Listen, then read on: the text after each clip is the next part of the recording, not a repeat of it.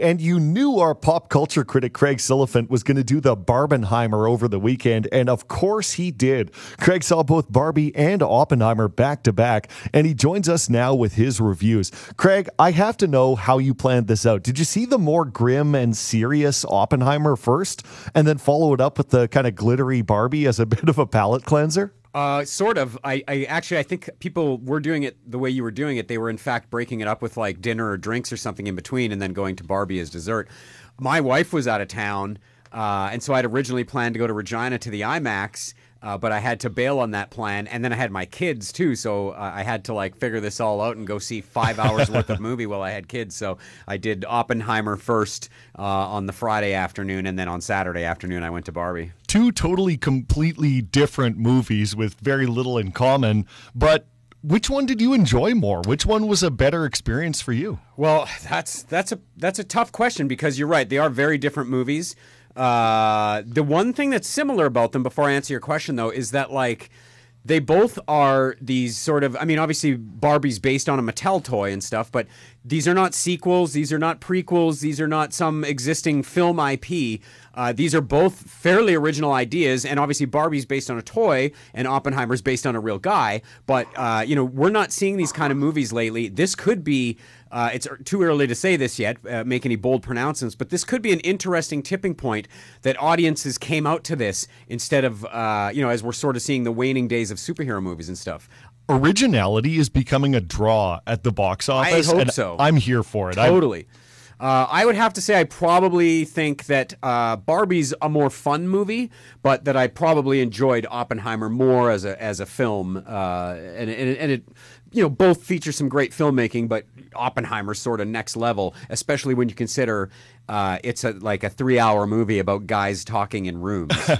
yeah, it's a, it's a conflicted German scientist in a three-hour movie, and there's there's only so much excitement you can plug into that. But of course, you've got nukes going off at the same time. Barbie, though, it seemed like they had the chance to really go kind of weird and surreal with it. Is is that the route that they took? Uh, to some degree. Uh, so. I don't want to give too much away, but I think most of this is in the trailers. So uh, Barbie lives in Barbie Land, and it's this sort of imaginary place where, it, like, you know, where, where you've seen the trailer, she doesn't come down the stairs; she floats down to the ground. Because yeah. when you play with Barbies, the you know you don't make them walk down the stairs; you, they just appear where you want them to appear, is how they describe it.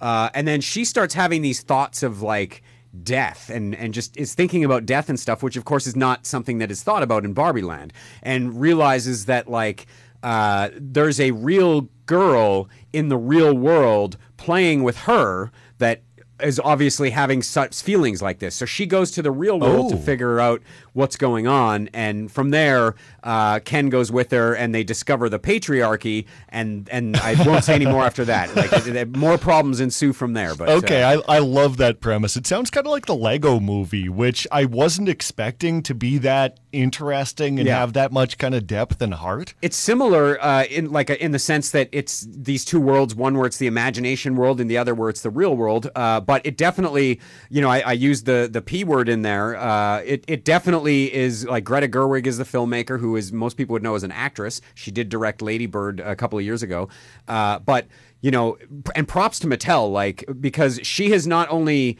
brought in this idea of you know the fighting the patriarchy and stuff, but what what it means to uh, to be Barbie, to to what Barbie means, and you know that's a conflicted history because you've got uh, in the movie even there's a line that says like you you sent feminism back by 50 years, Barbie. You know people have all kinds of body images because mm-hmm. of the mm-hmm. unrealistic expectations of that doll, but on the flip side, uh, you know, Barbie has astronauts and lawyers and educators and, and important things. So uh, they let her satirize them, Mattel, the doll, and and uh, and sort of tell this whole story. So it's it's a much deeper, more clever story than like most people would assume. Does it still work for kids though? Like I, I thought Barbie, like it's it's ostensibly a kids movie that adults would enjoy, but what you've just described sounds like a really kind of grown up plot. Uh, I think it's a little more. It's PG thirteen uh, in Canada. I think it's a little more on the adult side. I didn't take my kids to it.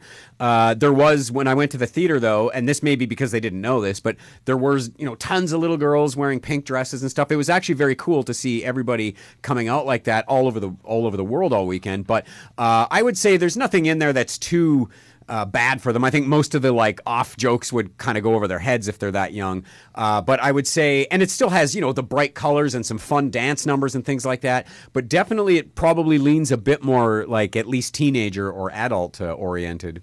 Well, thank you so much, Craig. I, am really glad that there's two good original movies at the theater right now and that you enjoyed both of them. Thanks so much. Yeah, cheers. Our pop culture critic Craig Silliphant there, his website, craigsilliphant.com.